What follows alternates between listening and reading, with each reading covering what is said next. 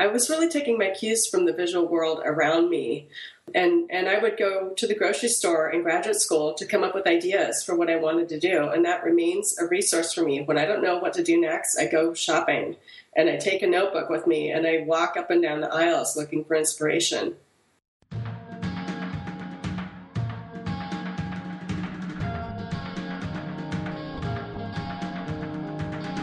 Welcome to the Studio Break podcast. I'm your host, David Linaway. For today's episode 153, we have Heidi Cody, who is on to, of course, talk about her development as an artist, but her current project is Climate Toothpaste. Again, you can find that on Indiegogo, and we will be talking about that in the last chunk of the show, so please stay tuned for that. Of course, if you're new to Studio Break, I just want to let listeners know it is a blog, a podcast where we have a variety of different artists. They come on and I interview them about their studio practice. Each of our episodes have images of the artist's work, links to their website so you can find out more information, and of course, there's plenty of them, so check them out. You can look at the archive feature, which is on the left sidebar, and scroll month by month. You can check out all the podcasts that you missed, so please do that. You can also follow the link to the iTunes store and subscribe to the podcast, so it's really easy to stay up to date with what's new with Studio Break. You can be sure to follow our Facebook page and like it. Again, we do provide some updates and announcements there, so please like it. You can also follow our Tumblr account, that's studio break.tumblr. And last but not least, please tweet us at Studio Break. And of course, we always love seeing artwork there, so please say hello at Studio Break. And with that out of the way, our interview with Heidi is coming up, so stay tuned.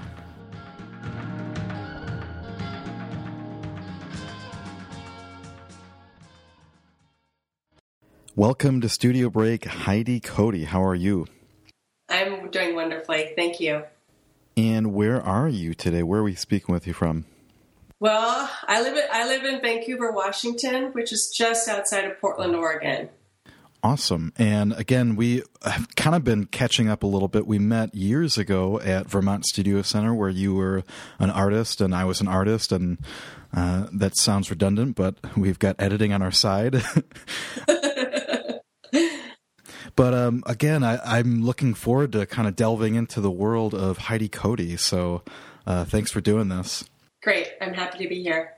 And I guess you know, in terms of starting out, I always like starting out back at the at the beginning. Um, and I'm interested if uh, I don't know, you were locked in like a, a a convenience store or something like that with all these brands or something, um, mm-hmm. or like in a.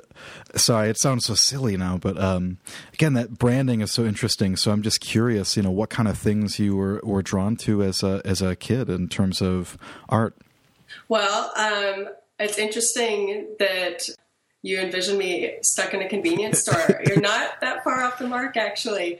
I actually grew up in Paris, France, and I was there until I was eight years old. And at the time, there was one, now maybe two TV stations, one kids show, which was this um, show called Casimir, who was like a precursor to Barney. And when you went to the grocery store in France, there really wasn't very much candy, certainly not a, a lot of sugary cereals, not that many detergents to choose from. You know, it just was a different scene. And then I moved to the States when I was eight, and my eyes popped out of my head um, just going to the grocery store and seeing the amazing amount of choice in every aisle. You know, 50 types of potato chips, 75 types of candy. I think I didn't really realize at the time, but I think it was kind of optical, an optical shock to the system for me. And I think that's really important to where my work has led me. No, completely. And I think, again, just kind of looking over, you know, all the work that's on your website. Again, of course, everybody's going to check that out. And of course, we're going to talk about uh, your project on Indiegogo later. But there's so much stuff on your website that kind of deals with that. And so it's very interesting to. Um, know that sometimes my assumptions are kind of okay. yeah, no, absolutely. Yeah, I've been interested in brands for a long time, and um, it's a you know it's an ongoing critique of consumer culture. And I kind of, I think it's fair to say that everything I've ever done as a professional artist has been dealing with this idea of consumerism, specifically American consumerism. And trying to break it down from different angles. So when you moved, I mean, what kind of things were you interested in, in making then? Were you like kind of, I would, I w- couldn't imagine that you're, you know, working on the alphabet type stuff and, and kind of like looking at logos uh, like that closely. But I mean, what kind of things were you making um, as a kid? Well, when I when I moved to the states, I was eight, and I was interested in bubblegum. And I remember saving up all my quarters because at the time bubblegum cost 25 cents. And I got a friend to do this with me, and we bought all the bubblegum we could. Mm-hmm. and we had a sleepover. And uh, we ate all the bubblegum, chewed it up, because you know the flavor kind of diminishes pretty rapidly. And she actually puked. and my mom got really mad at me. But I actually didn't start making artwork until, or I didn't really realize I wanted to be an artist until I was in college. So I wasn't in this body work at all until graduate school. Sure, sure. But, but I guess just to make sure that we've got a little bit of an idea of you as mm-hmm. a, a, youngster, um, mm-hmm. what kind of things were you interested in then? I mean, were you interested in oh, I couldn't group activities, sports, my, or no, my parents? My parents gave me a two-hour limit on TV, and I could never abide by it. I just could not get enough of TV. Um, I did get bored by it. I remember feeling like it was oh, super saturated by the Brady Bunch.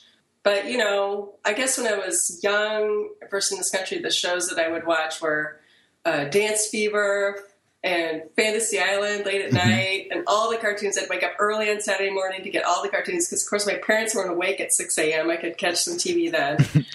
But yeah, I wasn't really interested in sports. I always liked art, but it, I really didn't have any teachers that inspired me in art until I went to college. So I wasn't really an artist. Mm-hmm, mm-hmm. But I didn't really figure that part of myself out until I was in college.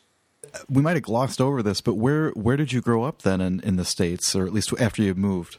Okay, so I was in France until I was eight, and then I moved back to my parents' home uh, they're from a small town in Oregon, but they moved back to Portland. And I was in Portland from the time I was eight till the time I graduated from high school. And so, where did you wind up uh, going to study then? For, for college, I went as far away from home as I could get. I went I went to Wesleyan University in Middletown, Connecticut. Gosh, that had to have been a little bit of a change, or not much, or. Oh yeah, no, I wanted to change. I wanted to change. It was a great change. It was a great school, fantastic uh, time for me. I made some of the closest friends I've ever had in my life there, and I learned a lot. Um, I wasn't focusing on visual art until my junior year there. I took a drawing class from this amazing teacher named Phyllis McGibbon, and she was really the one where I had the epiphany that, oh, wow, this is, I can do this, and I love this, and I want to do this. I think I'm an artist. I mean, was there anything that you were particularly drawn to at first? And I love, I love those puns, right? Drawn, drawing. Uh. you know, it was. I don't know that it was really related to my work. She she had an assignment that was kind of drawing photorealistically, mm-hmm. and I was able to do that in pencil. And it wasn't so much a subject matter I was dealing with uh, because it had no relation to my current work but once I realized that I could draw like that and that kind of suspension of disbelief through the image, it was transformative for me.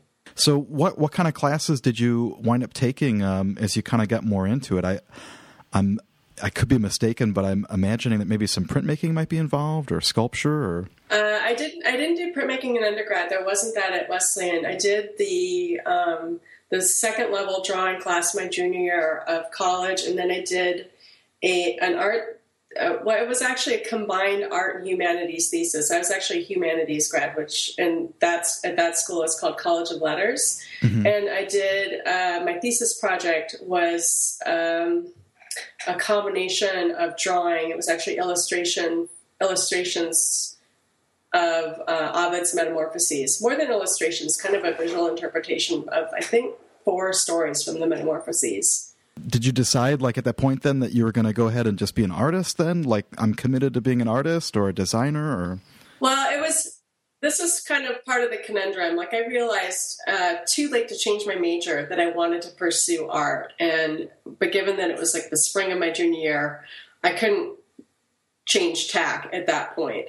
So i graduated with a ba in humanities and then i came home to portland oregon became a temp because I was feeling kind of resourceless and out of my element and was so miserable that I started uh, taking some art classes at Pacific Northwest College of Art in Portland. Mm-hmm. And I really did that to help generate a portfolio of artwork so that I could apply to graduate schools because I knew almost immediately after graduating from college that I needed to go to graduate school, but I hadn't generated enough work to even, you know, have 20 slides worth of images to show a graduate school. So I spent a couple years in Portland taking continuing ed classes in printmaking, uh, one in painting, and printmaking is a thing that kind of clicked for me, which makes sense. Uh, and so that's what I ended up doing at the School of the Art Institute of Chicago. Uh, I got an MFA in printmaking there.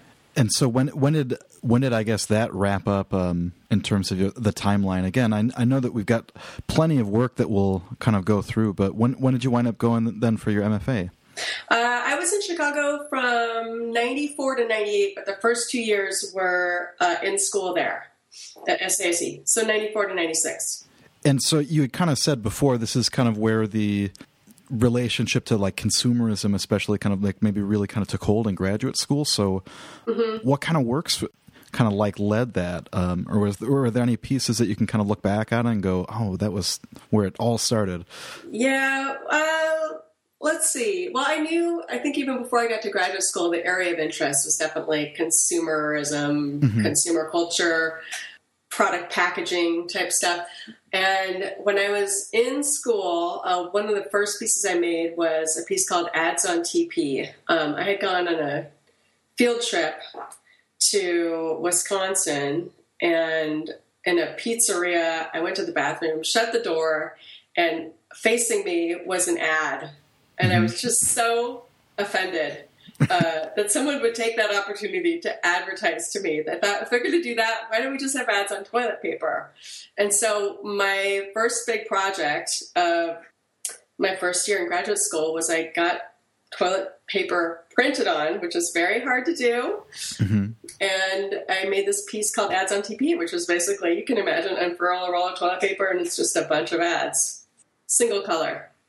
Were there were there any artists that you were looking at at the time that were, I guess, particularly influential in, the, in terms of that, or was there anything that was, I guess, outside of, um, I don't know, just the technical processes that were kind of like really influencing you in, in terms of kind of getting interested in it? Uh, I, I guess you know, there weren't artists per se that I was looking at. There are artists I think were influential in general to me, mm-hmm. uh, like Bridget Riley as an op artist, uh, Roy Lichtenstein, and then um, on a completely kind of different level. I was really interested in documentary film, mm-hmm. um, and if I could redo my life, I might attempt to be a documentary filmmaker.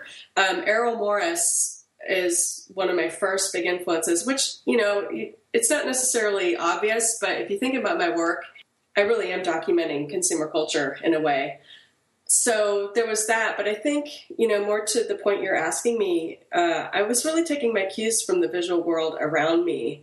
And and i would go to the grocery store in graduate school to come up with ideas for what i wanted to do. And that remains a resource for me. When i don't know what to do next i go shopping. Mm-hmm. and i take a notebook with me and i walk up and down the aisles looking for inspiration that's interesting. And and in terms of like note taking, I mean, is it just like you kind of observe potentials for something, or oh, you know, the, like this logo could kind of like turn into something, or like this coloration, or well, it depends. I mean, uh, one of the things that happened in graduate school was I started thinking about how many products actually allude to nature in their names, and from that came uh, two pieces that initially were part of my MFA thesis, but I remade them and they're actually on my website. They're called haikus, mm-hmm. and they are rebuses. So they're images, pictures that are strung together, and you basically look at this thing and you have to solve it as a visual puzzle by piecing the words together, reading them. Would you like me to read one to you? Oh, sure. Actually, I've I read them earlier, but I want to I want to have you officially read okay, one. Okay, okay. So one of them is called American Haiku the mountain, and you'll just have to picture the products as I read it to you. It reads Dawn reaches snow caps, sunlight casting promises, all Mountain Dew gleams. And I guess just to kind of break it down for people, these are. They're actually C prints mounted on plexiglass. Uh, the image area is really big and too big to actually get printed, at least where I was getting stuff printed in New York. So they're kind of tiled out on black plexiglass, and each product is on its own square of AstroTurf.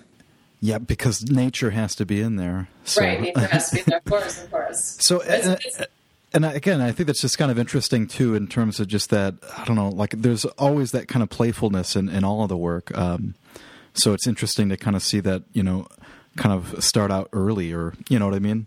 Yeah, yeah. Well, this is actually some of the more difficult work to to figure out. I don't usually make work that's this um, pensive. Like you really have to kind of look at this and be like, wait, what? Mm-hmm.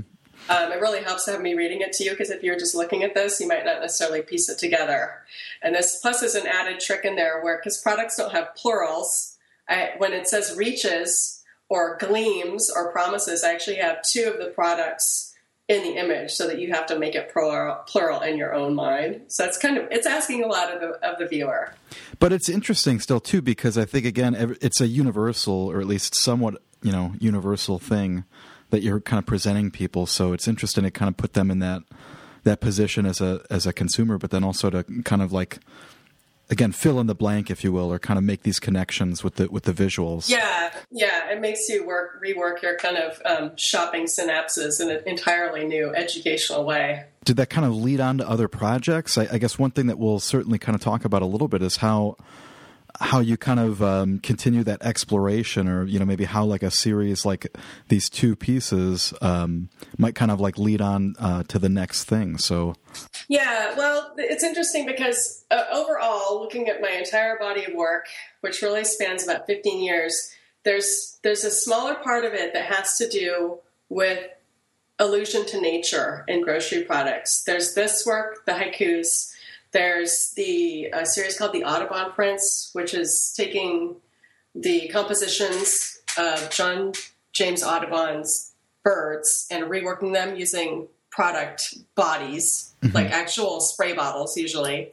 And then there's a, a, series called Eskimo Pie, Eskimo's Obscure Mountain Tour, which is a, about the Eskimo pie or the Eskimo from Eskimo Pie Ice Cream going on mm-hmm. this journey through different product landscapes. And that came about because at some point I started looking not only at the brand names of these products that were alluding to nature, but also just the imagery of snow and all these different products. Snow is this allusion to purity and nature untouched is a really common motif in products.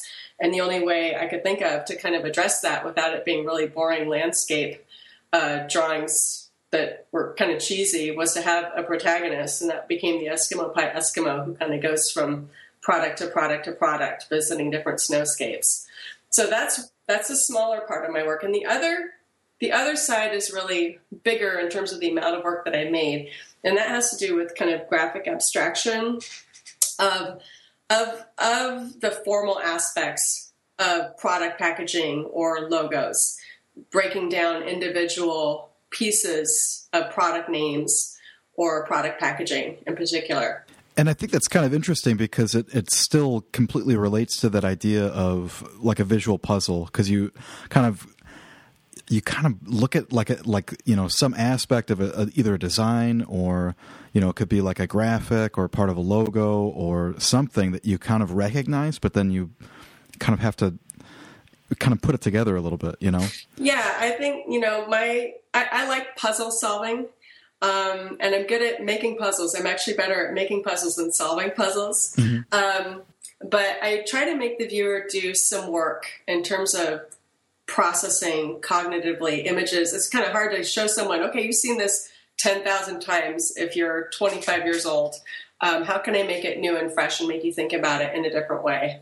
So, and I, plus, I just like the look of graphic minimalism. Um, so that's kind of where that comes from. When you left graduate school, then was it really kind of focused? Then you're going to kind of explore this consumer culture through, like again, different projects. You might kind of take different notes or kind of, you know, notice something that kind of potentially leads to something else.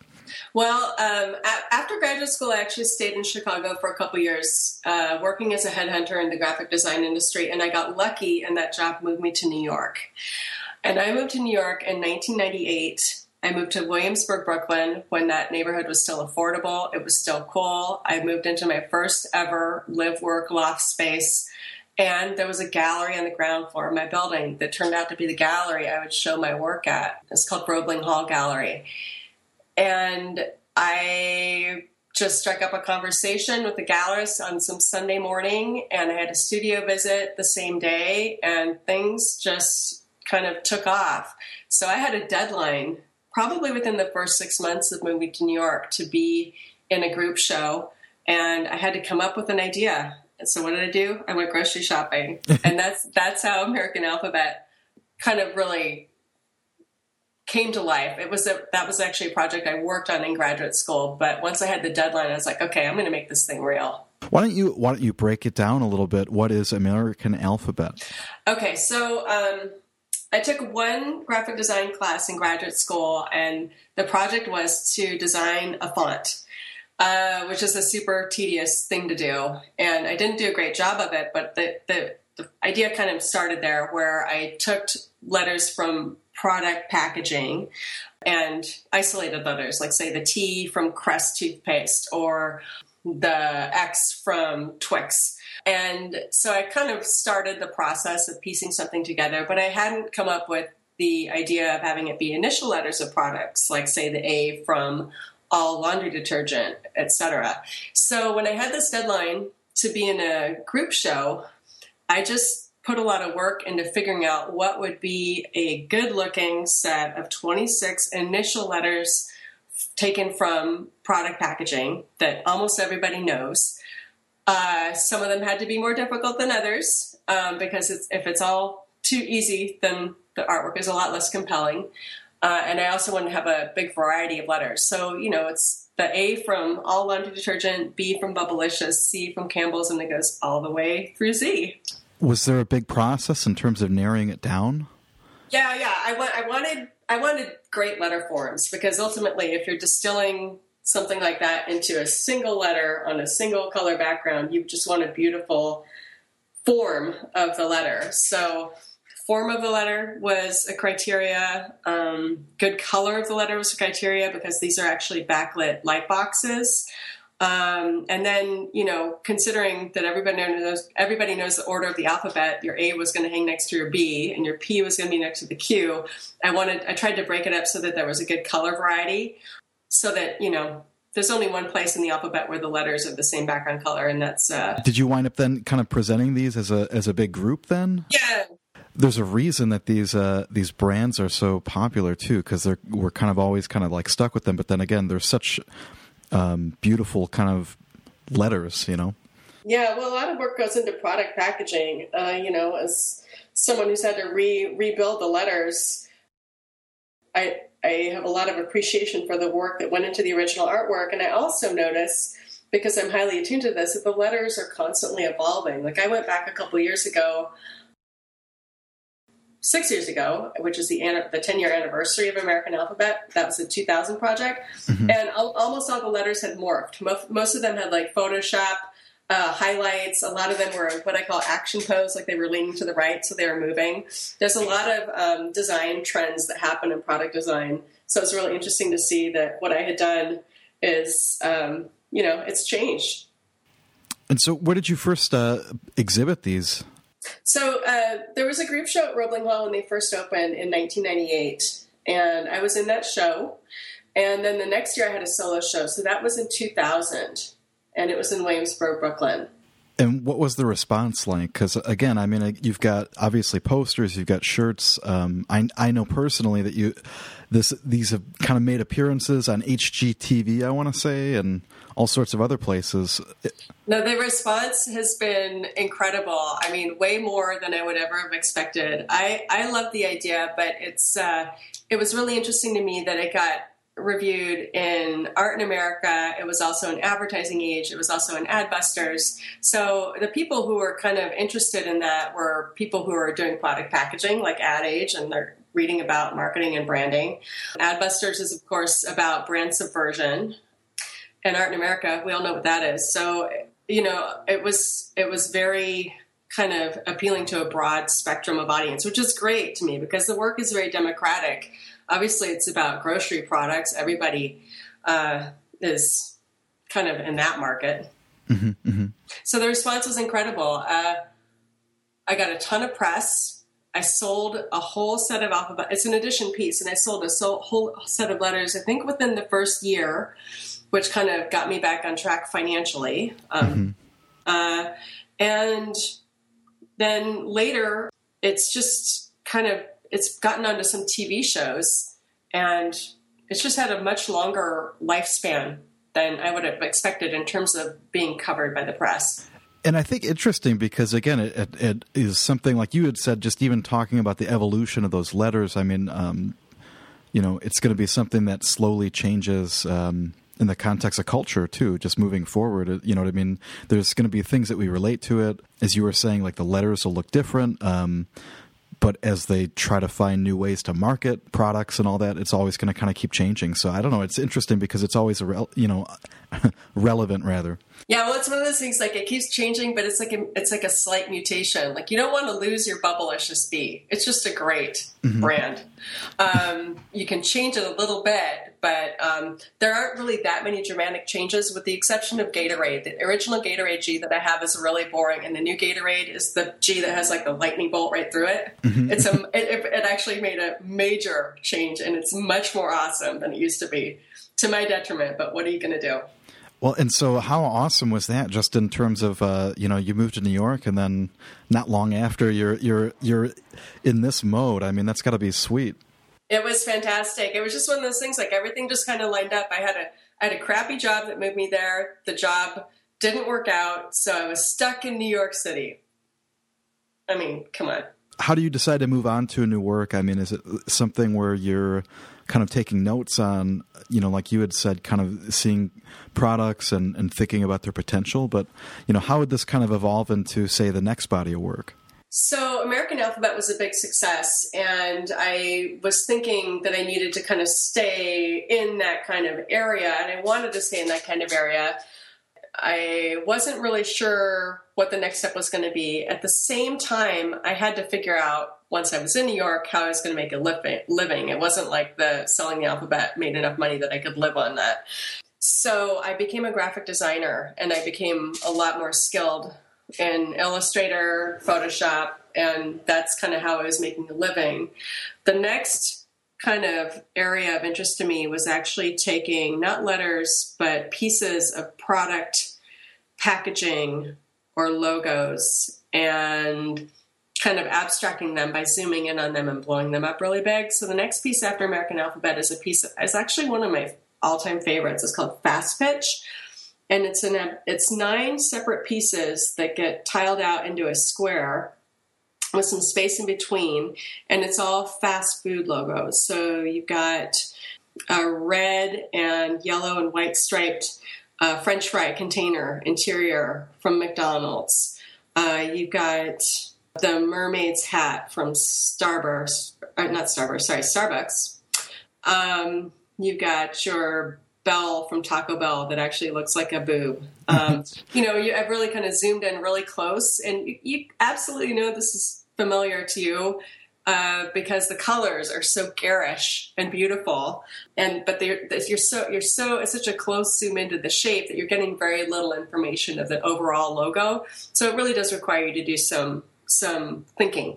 So to kind of like explore this editing process further, I mean, is this something where you would kind of spend time like digitally I don't know, exploring compositions in terms of how oh, you yeah. would how you would cut these apart and what areas you would focus on. Yeah, absolutely. I mean, that's just a, that's just a design thing. I would, you know, I can make like a kind of square, if you can imagine, like something that would look like a stencil. I do that in software and just run it over a piece of product packaging on the computer that I've already traced, and I can kind of see formally what's going to look best. It doesn't really take a lot of work to figure that out, but it is a fun thing to do. And because the original artwork is typically really nice on some level, there's a lot to work with there. And is there any like particular process that you kind of wind up going through in terms of painting these? Because again, I'm kind of always interested in, you know, the way digital tools, especially kind of like I don't know, find their way into you know artist studios again and again in various ways. You know, some people are very very digital, and then some people kind of mix. But how do how does that translation work? Well, um, it kind of depends on the project. The way I like to work is I let an individual product, project or piece kind of lead me, kind of let it lead me into how it how it would best be presented. So the American alphabet was a bunch of light boxes, and that worked really well. But you know, ultimately, when you have to store your own artwork, you don't want three dimensional stuff that's like colossal. Mm-hmm. Especially when you live in New York. I had two storage spaces for a long time, and it just completely sapped sapped me paying those bills every month. So after American Alphabet, I decided to go really flat. And even though the work in terms of making the compositions was entirely on the computer, that was all digital work, uh, I ended up doing reverse painting on the backside of plexiglass using uh, vinyl graphics, plotted vinyl graphics as a template. So it's kind of a paint by numbers process where I would give someone an Illustrator file. They would plot it on, on sticky vinyl, and I apply that to plexiglass as a template, and then I do kind of pull it up one piece at a time thing so that the lines of the painting are really clean. I'm rolling on the paint. And the end product, when you flip it over, you're looking through a sheet of 3 eighths inch thick um, plexiglass, which is a super syrupy, glossy, thick surface at color that's just right there and it's really bright. I like shiny and I like bright. So that, that process has worked really well for me and it it's, lends itself naturally to a really nice presentation of really simple, minimal uh, graphics. And what's interesting to me too is just the way that that kind of almost I don't know is kind of reflected in, in terms of the craftsmanship of the product themselves. You know, the way that mm-hmm. you're you have to kind of put these together in such a I don't know that kind of clean presentation, which there's kind of like a nice relationship there. Yeah, it is a nice relationship. I have to say, it's not really that much fun to make those pieces because to get a perfect look on plastic using paint, of course, requires some, you know, picking away with an exacto blade and things that aren't quite right. And you get completely meticulous about stuff that you know, in any other process would be a lot more forgiving. Mm-hmm. Uh, but the end effect is amazing. It's just actually not that much fun to make it. I guess kind of tandem to the the 2D works in that um, you also have a lot of 3D and you know sculptural kind of works. Um, certainly, there's a kind of later series where there's kind of like iconographic, kind of like parts of um, you know logos and that. But you know, in terms of like making and constructing light boxes and and kind of you know putting them together in different configurations like in the the crude series um, how do you I, I, mean is it just like you said kind of like just moving from project to project um, that kind of dictates what it's going to be? Yeah well in, in the case of crude it was moving from project to project with a deadline. I i got overconfident with the success of american alphabet and my next solo show in 2003, I spent too much money and I put me into a, a, real bind.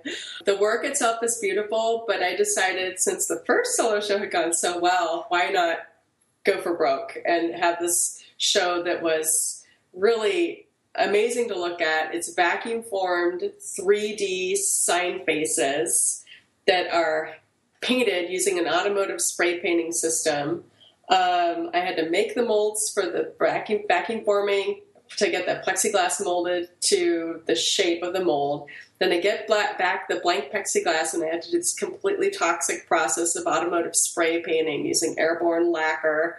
Uh, I mean, every aspect of this this production was uh, nasty, expensive, um, sometimes toxic. It was just it was just over the top. I mean, I really liked the work, but I wouldn't put myself through that again because it was just expensive and toxic. I mean, who needs that?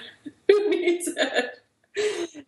Well, and just a note for uh, listeners again, please visit the website. You'll find that in this particular area of work, um, you can find a link and actually see one of these uh, signs kind of spinning. And it kind of reminds me of the way you see them maybe along the highways, just kind of like floating in the air, suspended. So it's really kind of like a, a hypnotic. Um, you know floating sculpture. Yeah, that that piece that you're talking about is ExxonMobil, and it's a huge kinetic piece that's about seven and a quarter feet square, two feet deep, and it rotates suspended from the ceiling with two illuminated sign faces on either side of it. One side is Exxon, the other side is Mobil. and it's just giant. It is enormous, and it was so big, in fact, that it got its own room in the Brooklyn Museum in the show 2004 sh- show called Open House Working in Brooklyn, which was awesome. It that made it temporarily feel like it had been worth it to do that show. Yeah, I would imagine. And again, it's just it's it's interesting because you know, I think it's so accessible, but again, I, th- I think that especially kind of like keeping that abstract language, you kind of allow people into it. You know, it's not mm-hmm. so specific. I think that people mm-hmm. can kind of write it off because there's that mm-hmm. sense of like one, you know, um, this interaction that maybe you've had before that you haven't taken taken notice of, or. Well, that piece is especially compelling because it moves. It turns out people love kinetic artwork. I mean, it just makes it exponentially cooler. Well, I can't I can't make everything move, and I don't want to. But kinetic artwork is awesome. Reminds me, I want to say of a uh, This American Life episode where they break it down, and I think pies that spin in a glass di- display case actually sell much yeah, more quickly than in sure. stationary dis- yeah, yeah, display cases. Perfect. so we're attracted to movement, I guess, right? Absolutely, um, like ba- like babies to candy.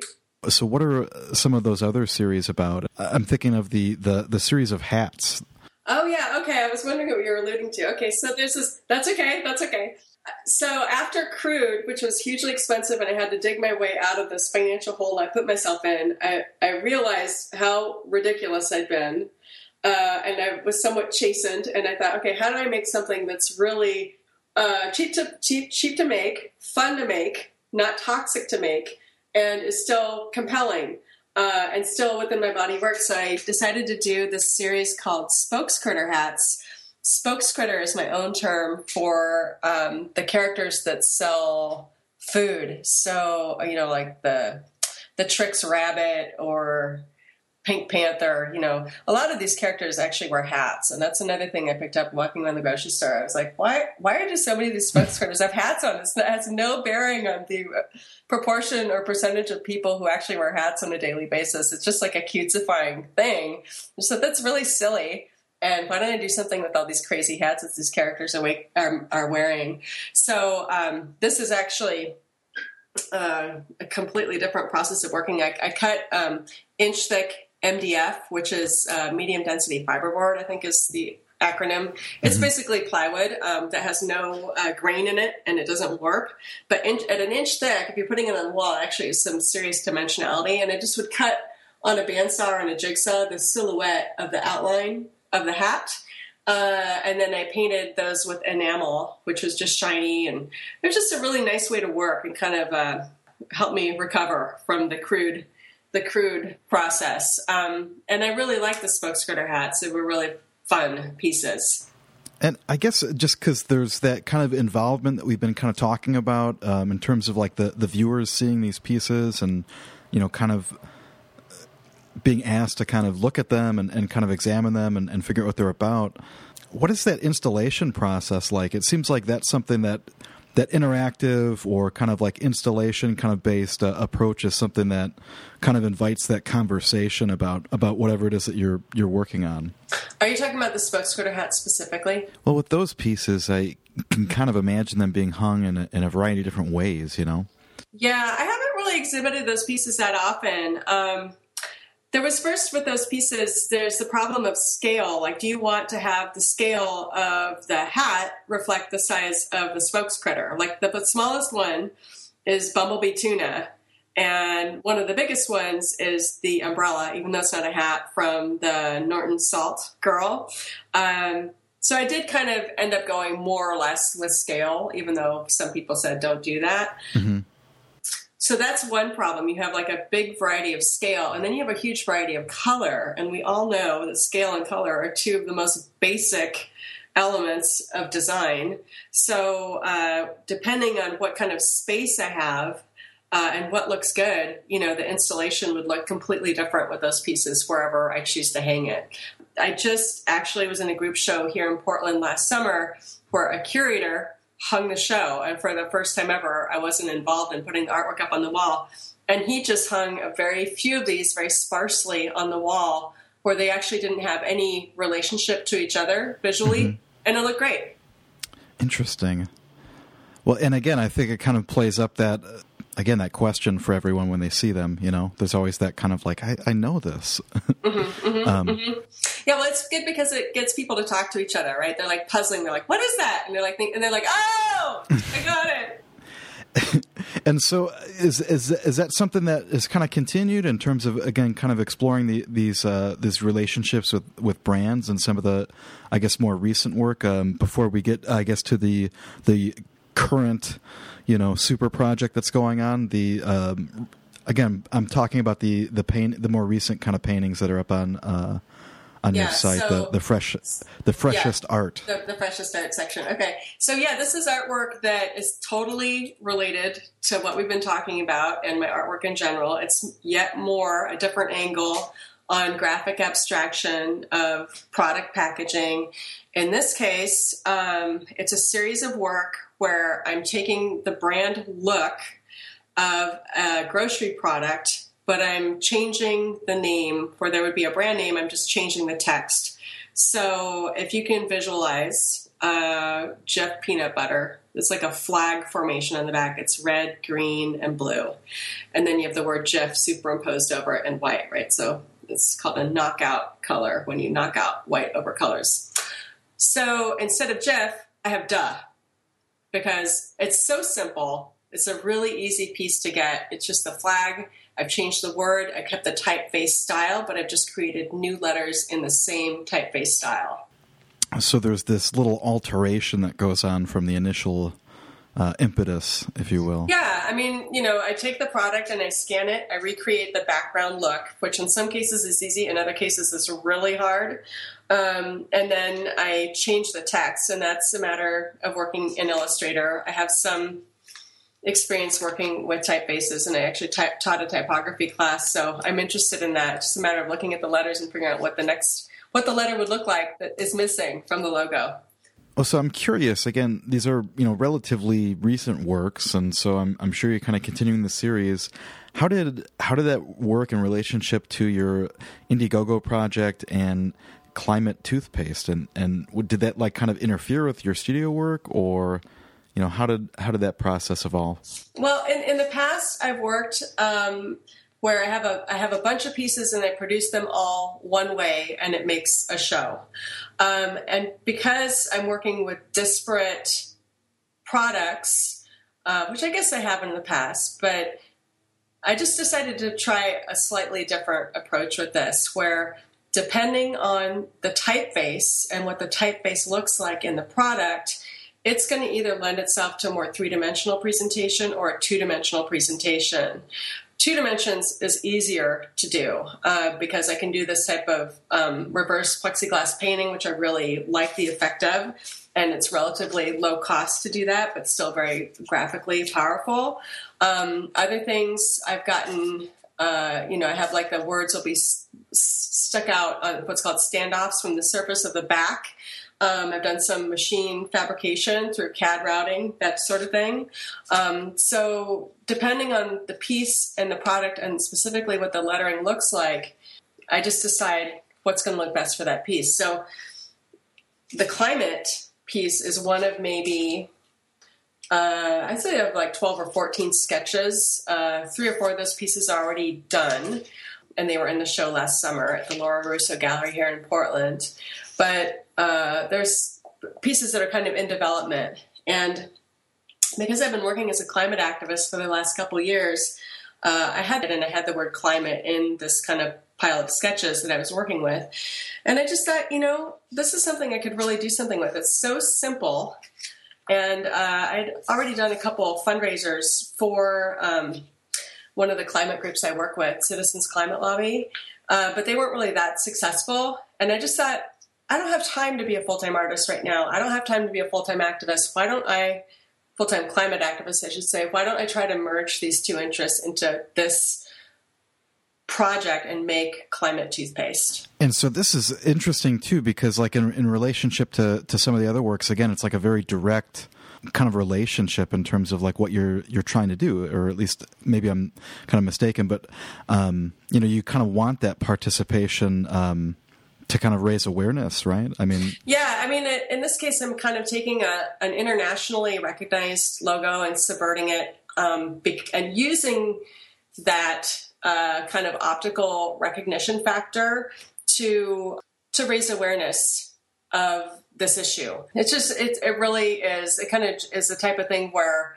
Uh, you know how products are designed to kind of jump off the shelf onto your shopping cart. This is something that's designed to be eye catching uh, and I'm hoping that that will be useful for the climate activists that I'm trying to give this pseudo product to. And just to kind of make sure everybody understands what's going on too, I mean, this. So, in terms of the Indiegogo project, again, there's a number of different ways to back um, this project. So, what what are some of those ways? And so, so what I'm trying to do is get this. It's just a toothpaste box. There's no toothpaste involved with it whatsoever, and it's designed to um, be customizable. It's gonna it's gonna have information about climate change on the outside of it, but it's designed to be gifted to climate groups around the country so that they can use it for outreach. They will be available for sale online eventually if the product gets funded. Um, but the, right now it's on Indiegogo, and you can just look for Indiegogo and then search for climate toothpaste on it is the easiest way to find it. So you can donate, just outright donate money, or you can have a bunch of different perks. The one of the lowest levels is just a five dollar level, which is put up yesterday, just a donation. And then let's see, you can get for I think thirty dollars three boxes, three climate toothpaste boxes mailed to you after they've been manufactured, and you can get a print of the mechanical, which is the technical term for the design of the toothpaste box. Uh, you can get 10 toothpaste boxes. It just goes on and on, and then up to higher higher level donations for. I'm actually, I actually have a couple American alphabet letter light boxes as perks connected to the Indiegogo campaign, so that should a big spender or an art collector want to really get something uh, awesome, they can spend the money and get something great that will really help us get this project done. There's also some of the Audubon prints too, which are more in like the one thousand to fifteen hundred dollar range, um, and those are perhaps easier uh, to live with for a lot of people mm-hmm. who have more conservative taste. Well, and it's interesting too. Just I mean that again the the platform, um, the whole thing. I get, it's it's interesting to think about the way that that kind of becomes something a little bit different than than just maybe kind of some of the other work that you've done before.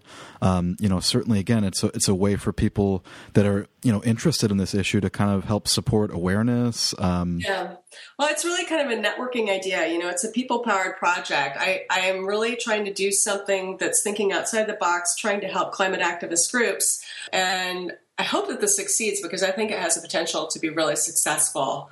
And by having it on the Indiegogo site and crowdfunding it, it's actually helping spread the word about the project in the first place. And then once we get the 20,000 of these things made, they're going to be in the real world, which is going to be amazing. And so how do you how do you organize something like this when there's so many different facets and um, has it been kind of like an interesting process in terms of working with some of these groups or kind of talking about these ideas? I'm sure kind of going into this to kind of make sure that it would be something, you know, sought after, but, you know, something that was successful, people that, that people would get something out of in terms of raising awareness? Well, there's some groups, some carbon pricing groups that I work with that are really into the project, and I'm excited about that. I, you know, it's kind of been my idea. I've initiated the process of making fundraisers because it's really, I feel kind of stymied by the lack of involvement in terms of volunteer engagement with these groups. I mean, climate change to me is like a, a, a, huge, huge issue. It's an urgent issue.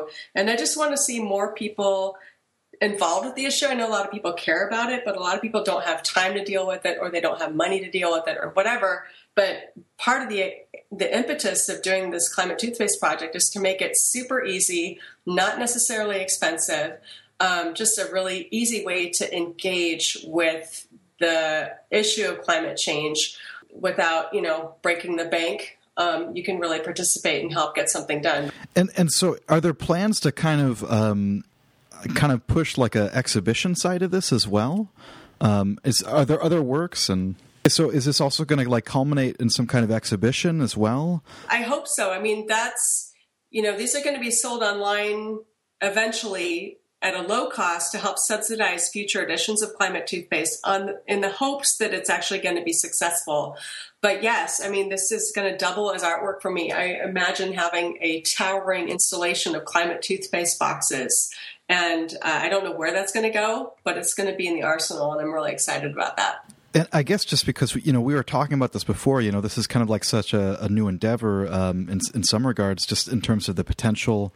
Do you have any idea how this is going to impact your studio? Again, you know, presuming that it goes forward. I mean, is do you think this is going to lead to other other projects or? Well, I don't know. I mean, it's uh, I don't I'm trying to do this in a way that it doesn't take over my life. Like that when I have the Indiegogo budget figured out, I worked with a friend of mine and you know, the idea is really to get someone else to design the e-commerce site because I don't I want to stick with my studio work and not be doing every aspect of the kind of ongoing project of climate toothpaste. I mean, I'm going to have these 20,000 boxes there's budget to ship them out. There's budget um, that's allotted for storing them, but there's going to be a lot of work involved with giving them to the right people and helping figure, people figure out what to do with them. Mm-hmm. Um, I don't necessarily want to to be perpetually on Indiegogo mm-hmm. or doing crowdfunding because it's a ton of work. This is a first time experiment, and I don't really think I'm going to be fusing that much more of my artwork with climate activism. This is just a this is kind of a test run to see uh, what the synergy looks like, and if it's successful, fantastic. Yeah, I mean, again, it's it's very exciting, um, and again, even just kind of thinking about you know some of the the context that we've been talking about from some of the other works. Again, just the way that again it really like allows people to come become really really active in it um, in terms of participating yeah well i think you know one of the problems is that people care about climate change but they don't necessarily know where to turn uh, without feeling like they're going to get over their heads with either financial obligations or volunteer time. So this is an easy way for them to engage at whatever level they want to. And, I, and, and and to learn about where to turn. Like this is really partly just information. Like if you get this if we get this produced, uh, you know, and say there's an organization in Washington D.C. that wants these, uh, they're going to get them, and they can customize these however they want to. They can do outreach for the Washington D.C. organization if they're going to some other organization. It's a national organization. They can do what they want with them, and they have a national group. They can distribute them to various branches. You know, I don't really know ultimately what they're going to do with them, but that's part of what's awesome about it that it's customizable for them so they can choose what to do with it. And again, where can people go to find out all about this? The Indiegogo site is I N D I E G O O. It's a crowdfunding site, and just search for climate toothpaste. Can I also say one more thing? Okay, so there's also a Facebook site for climate toothpaste. You can go to Facebook and search for climate toothpaste, and please like us and share the campaign. This is a people powered project, and I need all the help we can get. Excellent. Yeah, and again, it's it's super easy for people to help out. So um, I hope that uh, listeners take advantage of that, and again, you know, contribute a, a, morally clean slate, or at least you know the karma will come back. I, I would hope. You know, I hope so too. I hope so too. Well, again, um, I, I really appreciate you taking the time. It's been so uh, interesting to, to hear, you know, how things uh, developed and, of course, how things are potentially going to be moving in the future. And it's exciting, too, because you really, I guess, don't know. I mean, you could be you could be making uh, toothpaste boxes for years in some ways, right? It could be yeah, that successful. I, I don't know. We'll, we'll just wait and see. I really don't know, but I just really hope the project is successful. Okay, well, thank you so much for taking the time. Again, it's been great talking and, and hearing all about it. It's been a pleasure. Thank you so much, Dave.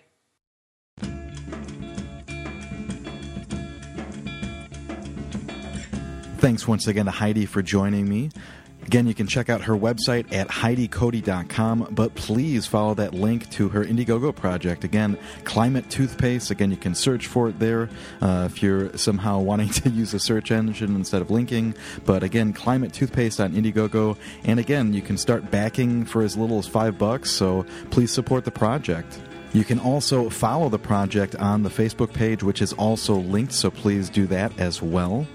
And to all the new listeners, again, if you liked what you heard, you can check out more episodes on studiobreak.com. Again, there is a big archive section. Just look on the left sidebar, scroll month by month, and check out some of the podcasts that you miss.